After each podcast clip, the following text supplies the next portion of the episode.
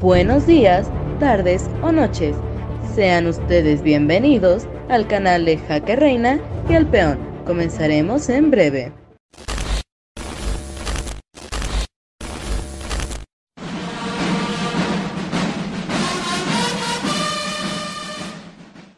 Buenos días, buenas noches, eh, donde quiera que estén. Una vez más, estamos aquí en el podcast Jaque Reina y el Peón. Les agradecemos eh, sus clics, sus seguimientos, las suscripciones en todas nuestras plataformas como YouTube, Apple Podcast, Spotify, eh, Google Podcast y esperemos pronto nuestros amigos de Amazon nos puedan ayudar a subir nuestros podcasts. tenemos un gran invitado, un gran invitado, ya iremos platicando con él. Y pues bueno, eh, le doy los buenos días, tardes y noches a mi gran amigo Iván. Buenos días, tardes y noches. Depende de dónde nos escuchen, dónde nos vean o a qué horas nos están escuchando. Eh, sí, tenemos un invitado especial, eh, una, una persona que tuvo la oportunidad de estudiar en una escuela militar, sin ser militar. Y ya nos va a contar un poco sobre él. Se llama Jonathan Massa. Bienvenido, Jonathan. ¿Qué tal? Gracias, muchas gracias. Buenos días, buenas tardes, buenas noches, donde sea que nos estén escuchando y en el momento que nos estén escuchando. Gracias, gracias por la invitación. Pues bien, Jonathan eh, hace o hizo parte de la 39 antigüedad del Colegio de Defensa Nacional. El Colegio de Defensa Nacional es una escuela de educación militar de, que provee estudios a nivel superior, posgrados, una maestría en seguridad nacional y en la que participan tanto general, coroneles y generales del ejército o capitanes y almirantes de la Armada de México y también así civiles que desarrollan o se desempeñan en actividades de seguridad y seguridad nacional. Ese fue el caso de Jonathan Massa, ¿No es así, Jonathan?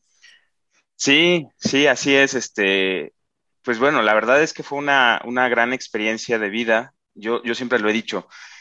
Cuando eran, cuando era, era, era, algo que ya tenía yo en la mira, la verdad. Hace muchos años, eh, incluso desde niño, yo tenía un gusto por, por, el ejército, por las Fuerzas Armadas. Eh, le decía yo a mis papás de niño que yo quería ser militar. El único antecedente que tuve en la familia fue mi bisabuelo, que fue militar. Él fue reclutado en la Revolución Mexicana. Y, bueno, eh, yo no lo conocí en persona nunca, pero siempre fue una figura que me inspiró ver sus fotografías, ver sus uniformes en casa de mi bisabuela. Y bueno, cuando crecí, pues bueno, me di cuenta que un poco más me, llamaba la atención estudiar eh, algo relacionado a lo público, ciencia política, relaciones internacionales pero desde que estaba en la universidad tuve conocimiento de que existía o que existe el Colegio de Defensa Nacional y que existe la maestría en seguridad nacional y que podían acceder civiles a estudiarla. Y desde que estaba en la universidad, ahí le fui poniendo yo como la mira a eso como un objetivo de vida. Y bueno, la verdad es que eh, más adelante se dio la oportunidad, ya estando involucrado profesionalmente hablando en, el ámbito legislativo en materia de seguridad pública al principio. Y, es, ha sido una experiencia, un recorrido muy, muy, muy, pues para mí muy padre, la verdad, muy, muy agradable y, la verdad es que también un sueño hecho realidad. Y aprendí, bueno, muchísimas cosas, desde el, lenguaje, eh, las palabras, la jerga militar, que también fue muy interesante conocerla y aprenderla.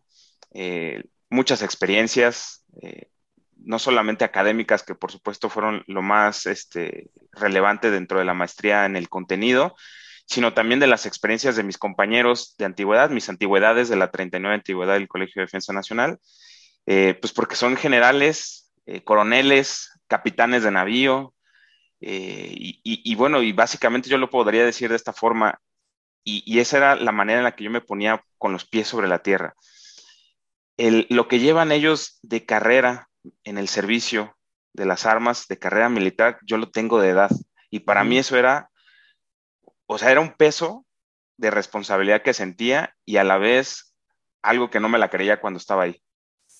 Claro, digo, este, digo, ahorita ya en, este canal de YouTube van a ver quién es Jonathan, pero bueno, si escuchan el podcast, de verdad es una persona fuera de serie, porque si es muy joven, el Colegio de Defensa, pues sí, admite gente, o bueno, militares y, gente de la Armada, donde, bueno, ya son coroneles, generales, futuros generales de división, diplomado Estado Mayor, ¿no? Es, es, un, es, es una escuela que tiene una alta demanda de conocimientos. Eh, ya digamos que los conocimientos que se imparten ahí es en un plan estratégico a nivel nacional, eh, muy interesantes, pero además el lugar, ¿no, Jonathan? El lugar donde está el Colegio de Defensa es un lugar lleno de cultura, es un lugar impresionante, ¿no? El edificio de gobierno. Eh, nosotros lo conocemos perfectamente porque antes se alojaba la Escuela Militar de Ingenieros, ¿no? Y ahorita ya son más de oficinas, pero ahí fue el colegio militar, ¿no? Entonces ahí está lleno de, historia. Sí, sí, también es eso, no lo voy a negar, a veces sí disfrutaba de, solo pasear por, las instalaciones, porque efectivamente es un lugar lleno de historia, es un lugar que, se construyó eh, a finales del siglo XIX, si no me equivoco, y, que fue originalmente también para, formar a maestros, o una época de su, de su, funcionamiento en aquel entonces fue para la formación de profesores del país. Después tuvo un papel muy relevante también durante la revolución y la etapa post-revolucionaria en México. Eh, y bueno, y más adelante ya en la etapa de creación de instituciones en, nuestro país en el siglo XX, fue la sede del, del colegio militar, ¿no? Del heroico colegio militar, donde se forman los oficiales del ejército mexicano. Y, bueno, también obviamente la, arquitectura, la historia, eh, también se sentía, bueno, yo sí me lo, lo puedo comentar de esta forma, yo sí sentía el peso de la historia también de estar ahí. E, e, si supieras, si supieras en la noche cómo se siente en la sala de banderas, pues mejor no te platicamos, ¿no? El, Colegio de Defensa está en Popotla, ¿no? Popotla, Ciudad de México. Antes eran las afueras, los límites territoriales de la Ciudad de México, porque pasa la vía del ferrocarril de Cuernavaca. Entonces, ahorita prácticamente ah, en cinco minutos está del centro histórico, ¿no? Entonces, eh, es mucha la historia y como bien dices, Jonathan, se siente, se siente el peso histórico, ¿no? Del, mismo, del mismo, este, de la misma instalación, el casino, este, no sé si tuviste oportunidad de entrar, pero también es una, una, es una instalación hermosa. Muchos recuerdos acá de, Iván en los, en, los, en los bailes, los días jueves de cada mes. Pero bueno, el, punto aquí es que, nos platiques también ¿cómo, fue tu ingreso, porque hay una anécdota muy interesante de cómo es que llegaste. Sí, sí, la verdad es que está, está muy interesante la anécdota y, y es algo que también les voy a contar a, mis hijos y a mis nietos, ¿no? Pues bueno, como les decía, ya tenía yo ese objetivo. Eh, en, el en, el año 2018 yo entré a trabajar al Senado de la República en la Comisión de Seguridad Pública, es una comisión legislativa que ve todos los temas relacionados a iniciativas y puntos de acuerdo en materia de seguridad pública. Y estando en la comisión trabajando, eh, tomé algunos cursos, eh, seminarios, y ahí es donde tuve la oportunidad de tomar eh, un par de cursos, uno sobre introducción a la seguridad nacional, este lo tomé, eh, ese fue en el CESNAF, fue con la, con la Marina, y ahí fue donde me interesé de retomar, eh, ver la posibilidad de cómo aplicar para la maestría en seguridad nacional, que yo ya conocía la, de, la del Colegio de Defensa, que anteriormente, por cierto, se llamaba Maestría en Administración Militar para la Seguridad y la Defensa algo así, era el nombre, era, el nombre anterior de la maestría y después cambió a maestría en seguridad nacional. Pero bueno, eh, estando en, el, Senado, aplico ya eh, para el año 2019, reúno los requisitos, mis documentos y, bueno, conocí dentro de esos seminarios a algunos ex eh, MISLIS, que es así como se le denomina a los graduados del Colegio de Defensa Nacional. Ahorita platicaremos un poquito más al respecto. Eh, de otras antigüedades y, yo les comenté que, si tenían ellos eh, idea de cómo podría yo aplicar, aparte de los requisitos, si había que ir a dejar los documentos a algún lugar, al colegio mismo, etcétera. Entonces, sí tuve ahí un poco de, asesoría también de, de algunos de los graduados de otras antigüedades y me fueron explicando cómo tenía que hacerlo, cuáles eran las fechas límites y sobre todo me advirtieron algo, porque era, eran civiles los que, con los que yo tuve contacto. Lo primero que me preguntaron fue, ¿estás seguro que quieres hacer esa maestría? Y yo, pues bueno, naturalmente decía, sí, claro, me interesa el tema, me interesa estudiarlo ahí en, en las Fuerzas Armadas porque conozco también del prestigio, la experiencia, la calidad. Pero me decían, no, pero ¿estás seguro? Porque es un año completo, o sea, un año en el que no puedes hacer absolutamente otra cosa más que estar ahí y estudiar. O sea, no puedes trabajar, tienes que ver el asunto de tu trabajo aquí en el Senado y te tienes que dedicar a eso, básicamente, ¿no? Porque pues estás de 7 de la mañana a 7 de la noche prácticamente, bueno, incluso más porque pues por las tareas, etcétera, ¿no? Y los trabajos en equipo. Entonces, estando ahí en el Senado, eh, aplico, meto mis papeles, eh, tuve una entrevista con el que era entonces también el director del Colegio de Defensa Nacional, en ese entonces era mi general Vallejo, él me, entrevistó, igual me hizo algunas preguntas porque quería ingresar, para qué, eh, vio mi currículum, vio también algunas cosas que hacía, es decir, hay una serie de requisitos que como civil uno tiene que cumplir, que, que sí son demandantes también, que sí son de, de tener un perfil que vaya dirigido a eso específicamente. Y, bueno, creo que afortunadamente lo que había realizado hasta ese entonces, pues bueno, me ayudó a tener eh, el, respaldo de, lo profesional, eh, el haber hecho algunas publicaciones también al respecto. Y, yo creo que sobre todo el interés mostrado también, eso es muy importante, la actitud. Eso, eso, eso creo que cuenta muchísimo también de quienes aspiran a ser candidatos a, a ingresar al Colegio de Defensa Nacional como civiles y, tuve la ayuda de profesores también muy, muy estimados por mí, que es el, maestro Gerardo Rodríguez Sánchez Lara, quien es profesor también de ahí del Colegio de Defensa Nacional, el maestro Cangas, que también es profesor de ahí, y de la maestra María Ejas Matamoros, que también eh, ahora está ahí trabajando en el Colegio de Defensa Nacional, a quienes les tengo un agradecimiento infinito porque fueron los que me advirtieron, fueron los que me, eh, eh, también me echaron porras en su momento y, me instruyeron un poco de cómo tenía que de aplicar. Y, bueno, y para poder entrar, ese fue un, capítulo de la historia de vida. Tuve que renunciar a mi trabajo. Desafortunadamente no tuve la posibilidad de que, de que el Senado me apoyara en el sentido de que durante ese año me becara, por así decirlo.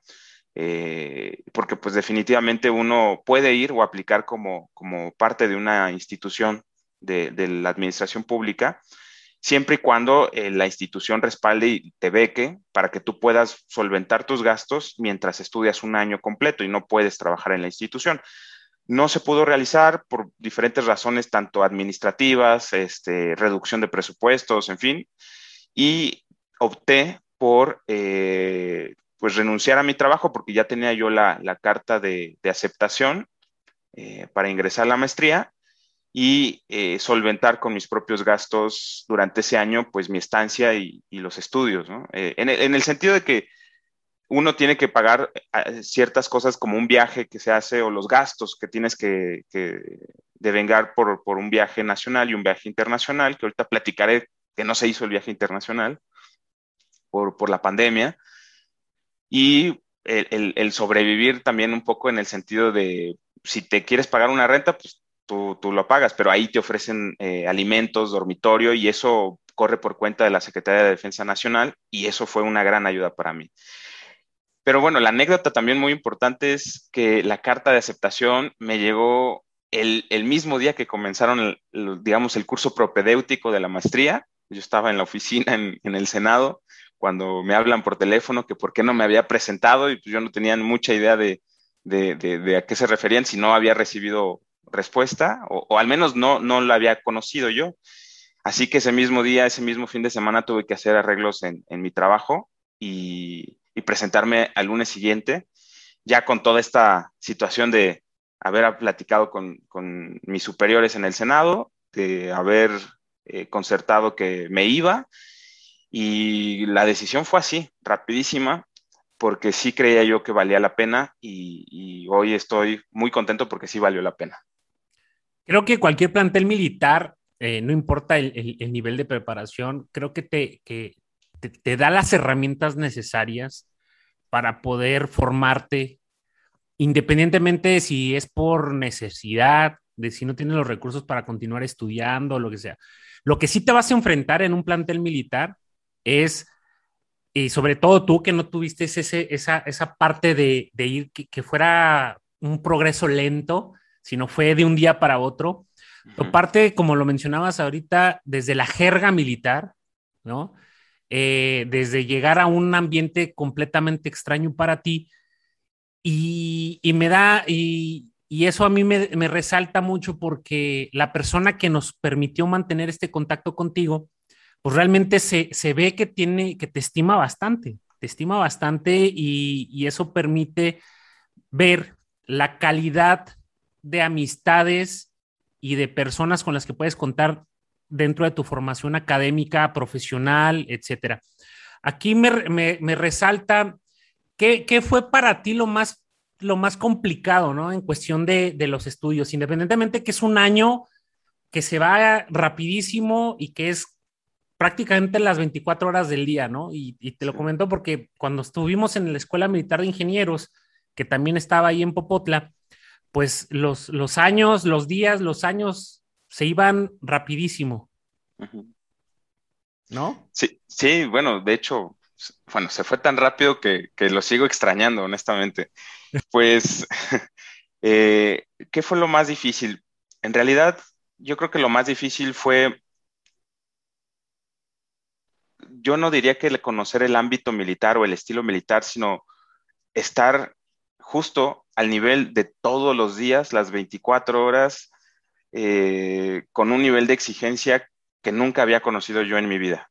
O sea, digo, finalmente sé que es una maestría y un, estudio distinto al que tienen en otras escuelas militares, ¿no? Este, como la Escuela Superior de Guerra, que ya me, me contaron muchas anécdotas también, pero definitivamente uno como civil no vive ese nivel de exigencia y de presión hasta psicológica un poco, ¿no? Quisiera decirlo así, de, trabajo tras trabajo, tarea tras tarea, y a la par de que uno está tomando clases, eh, tiene que estar entregando avances de la tesis y la tesis, y, de verdad son muy exigentes y en un muy buen sentido, porque te exigen la calidad académica en los trabajos, en los escritos, en los ensayos, en las herramientas metodológicas que uno también tiene que desarrollar y utilizar, y eso es todos los días, todo, todo el tiempo, ¿no? Y, ese nivel de exigencia, de verdad, bueno, yo nunca lo había vivido, a pesar de que me consideraba, no puedo decir que un excelente estudiante, pero sí un buen estudiante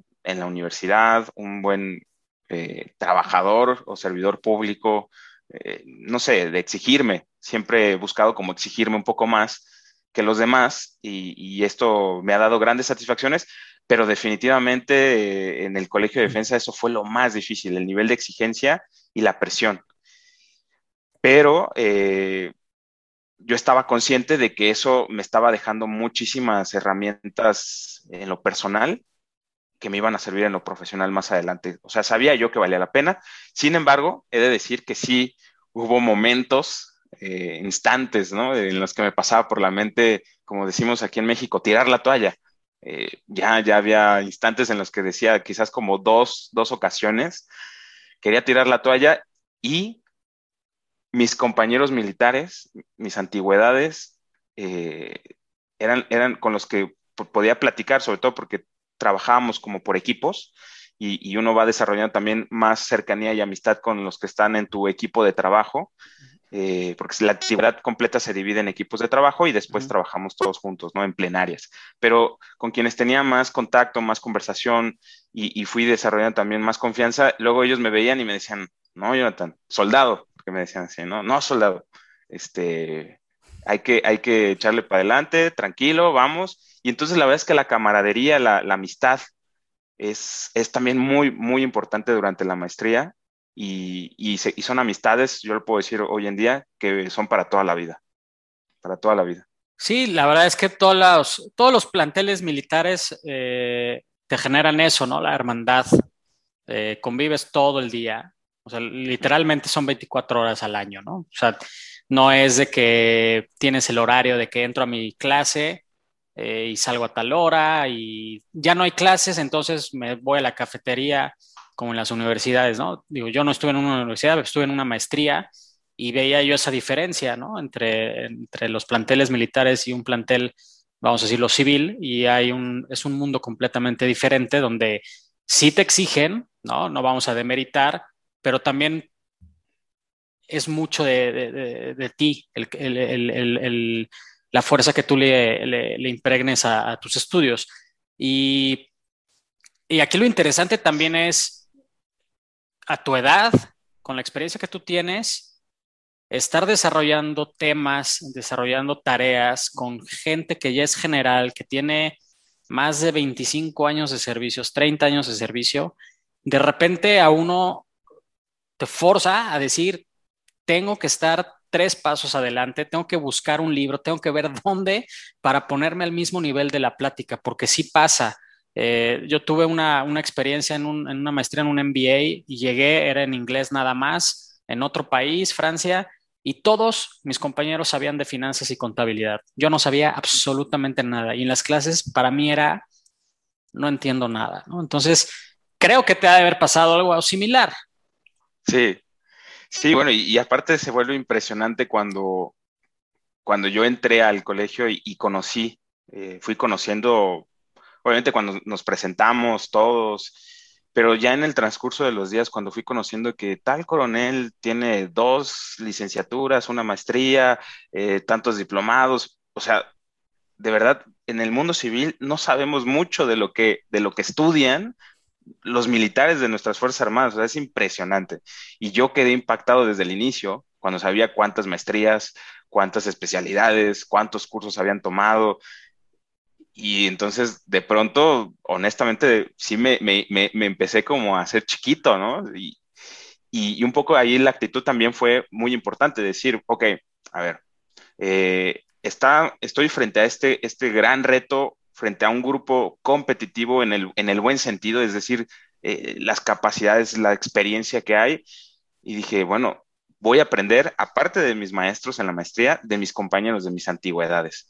Y eso fue muy relevante también para mí aprender de ellos, sobre todo porque sí, efectivamente era, bueno, ¿y cómo, cómo le hacen para, desde cosas muy prácticas, estudiar y al mismo tiempo hacer la tesis y al mismo tiempo estar este, adelantando trabajos de las otras materias, en fin, hasta esas técnicas de estudio eh, y de, exigencia las aprendí y eso fue muy valioso para mí durante la maestría.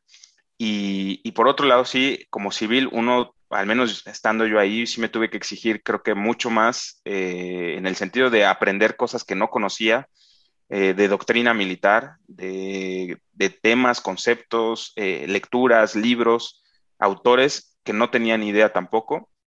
Y, bueno, y algo que como civil creo que muchos podemos apreciar, sobre todo en el ámbito académico, es conocer nuevas fronteras del conocimiento. Y para mí eso fue muy, muy relevante estando durante la maestría en el, en, el colegio. Y, por ejemplo, ya ahora he leído manuales de operaciones, algunas otras cosas militares que me dieron un entendimiento y una comprensión sobre los aspectos estratégicos, operativos y tácticos que se viven en, en, en el ámbito militar y que eso ayudan a tener una perspectiva también muy importante a la hora de diseñar o proponer o, redactar ¿no? este, temas de política pública en el ámbito de la seguridad o incluso herramientas metodológicas que pueden servir para diseñar política pública también muy, muy importantes. Y eso, eso para mí fue un año, pero pues ha de haber sido como un doctorado para mí. No, y, perdón, y fíjate que ese tema es muy importante y por eso en las comisiones del, Senado en diferentes rubros, me queda muy claro la participación de un senador, me queda muy claro la participación, el involucramiento de un diputado, pero siempre debe de haber ese, esa, esa apertura para llamar a los especialistas. Porque tú que ya estuviste en el Colegio de Defensa, te podrás dar cuenta ahorita si las estrategias que ha implementado el gobierno contra la delincuencia organizada han sido acertadas o no han sido acertadas. Que esto, bueno, no lo discutiremos aquí, pero tú podrás decir, híjole, es que esto sí se puede, pero en realidad el mismo organigrama, la misma constitución de las Fuerzas Armadas lo impiden desde el simple aspecto legal, desde las simples misiones del ejército, etcétera, lo impide. Entonces, uno como militar trae una formación desde los 15 años algunos, imagínate, o sea, tu parte, tu, tu vida de adolescente, que es donde, donde empiezas a adquirir las formas de cómo vas a hacer en, la parte adulta, tú la adquieres o la adquirimos en el, en el ejército mexicano, entonces traemos muchas cosas de ahí, que en el momento en que te están adiestrando, capacitando y te están, y te, y te están bombardeando con, con, todo lo que es la cultura militar, y llegas y de repente hay un cambio y te dicen, es que esto hay que hacerlo así, pero por cuestiones legales, porque cuestiones aprobadas por un Senado, ahí es donde choca, ¿no? Y ese es un poco de los problemas que se ha enfrentado también el ejército y ahora la Guardia Nacional con, con toda esta parte del, del, crimen organizado, ¿no? Pero muy interesante que tú hayas estado en la Comisión de Seguridad y después te fuiste al, al Colegio de Defensa, ¿no? Ya en tus futuros planes, tú en, en, dentro del Senado o en, o en alguna dependencia de gobierno podrás tener ya esa visión estratégica, que no es lo mismo la estrategia que la táctica. Aquí nuestro mi gran amigo Iván, pues eh, egresado a la Escuela Superior de Guerra y casco azul y, y casi casi misión especial en, en Colombia, lo, lo, puedes hacer. No es lo mismo escribirlo en una constitución, en una ley y llevarlo Así a la es. práctica. Y creo sí. que, creo que, perdón, creo que lo, lo, que viviste ahí y, y, y, lo podemos emular los que pues, estuvimos en un plantel militar, eh, fue, fue que te llevaron a la, a la capacidad, eh, más allá de, de, de tus límites, te, te, permitieron saber qué podías hacer, hasta dónde podías llegar y que las horas de sueño podían disminuir, tu capacidad de trabajo aumentó un mil por ciento, te lo puedo asegurar. Y sobre todo que ya tienes esa visión, ese, ese, esa visión conceptual general de, de qué es el ejército, de quienes están dentro del ejército o dentro de las Fuerzas Armadas, lo habíamos platicado este, fuera de, de aquí en otro momento, que no son personas o que son personas que están excelentemente preparadas y que te puedes encontrar gente que tiene 50, 60 cursos, diplomados, y entonces ahí es donde te das cuenta, ¿cómo le hacen? Pues es que organizan sus tiempos, sacrifican cosas, eh, mientras están uh, comiendo, a lo mejor están leyendo, y eso lo, lo, vivimos, como dice Roberto, ¿no? Los que estamos en la escuela de guerra, tu capacidad de trabajo es increíble. ¿Cuántos días puedes estar sin dormir? ¿No? Tres, cuatro, cinco, seis días sin dormir. Pero al final del día, con, lo, con los conocimientos que tú adquiriste en la escuela, ya tienes la comprensión de por qué actúan las Fuerzas Armadas de una manera, ¿Por qué no actúan de otra manera que pudiera conllevar, como decía Roberto, una franca, una franca violación a la, a la normatividad o a la ley? Entonces, allí tú comprendiste qué es y hasta dónde pueden llegar las autoridades, los políticos, hasta dónde pueden llegar y hasta dónde pueden llevar a las Fuerzas Armadas, ¿no? Uh -huh. Y, eso, y eso para nosotros, eh, eh, nunca, nunca había yo conocido a un civil que había estudiado la maestría y realmente me da mucho gusto que hayas disfrutado tanto ese tiempo, ¿no? Y que pudieras aplicar y que puedas aplicar todo lo que aprendiste eh, en el momento que regresas al, al, Senado de la República, ¿no? Sí, Sí, definitivamente lo más importante es, digo, desde el punto de vista profesional en el servicio público para alguien que, que tiene la oportunidad y el privilegio de poder estudiar en el Colegio de Defensa, eh, es, es, esta comprensión tanto de doctrina, de conceptos acerca de, de nuestro país. Yo lo de, definiría más allá de la seguridad nacional, de lo que somos como país, la realidad que, que, nos, que nos interpela para poder hacer algo y la otra es la realidad con la que trabajan, actúan y se definen eh, el, el, el, el, día a día de las Fuerzas Armadas. Porque eso es muy importante, precisamente como lo comentaba, a la hora de diseñar, proponer iniciativas de ley, eh, reformas, eh, adecuaciones al marco legal. Porque algo que quedó muy claro, y, y esto parecía, no sé, algo obvio, pero es, es, es muy cierto, es que la forma en cómo trabajan las Fuerzas Armadas siempre va a ser con lo que marquen las leyes, los reglamentos. Es decir, nada, nada es así de otra forma más de lo que está escrito, ¿no? Eh, y me acuerdo incluso hasta en el reglamento interno del, Colegio de Defensa, ¿no? Y, tiene que ser de esa forma, ¿no?